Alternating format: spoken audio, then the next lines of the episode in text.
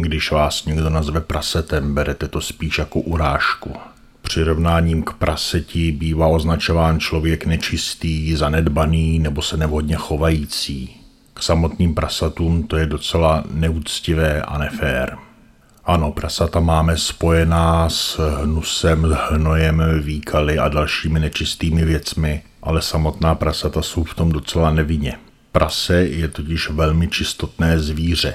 Když ho necháte běhat volně ve výběhu, tak zjistíte, že velmi dbá o svoji hygienu. Když se prase válí v bahně, nedělá to proto, že by mělo rozkoš ze špíny, dělá to proto, že nemá potní žlázy, nemůže se potit a nemůže se ochlazovat v létě. Takže se vyválí v blátě, které na něm zaschne a když pak odpadá, tak s ním odpadají paraziti a nečistoty a podobné věci. Takže prase se blátem vlastně myje. Prase samo o sobě nemá sklony k tloustnutí, to žádné zvíře. Důvodem, proč prasata vypadají v chlívcích tak, jak vypadají, není to, že jsou prasata, ale to, že jsou v chlívku.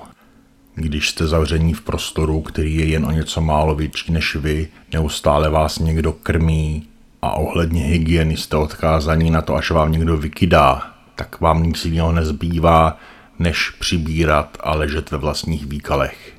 Ale věřte mi, prasatům to nedělá žádnou radost. Prase je navíc v mnoha ohledech stavbou svého těla a jeho funkcí podobné člověku, takže na prasatech lze testovat mnoho léků a dokonce z prasečí slinivky býval izolován inzulin.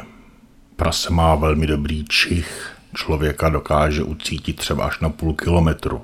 Díky svému čichu může být použito na hledání těch známých lanížů, po případě na hledání drog v kufrech. Prase také dobře slyší, na rozdíl od člověka hůř slyší slabé zvuky, ale na druhou stranu slyší až ultrazvuk. Co se týče chuti, tak jí mají mnohem víc citlivější než člověk. A aby toho nebylo málo, tak prase má orgasmus, který může trvat až 30 minut.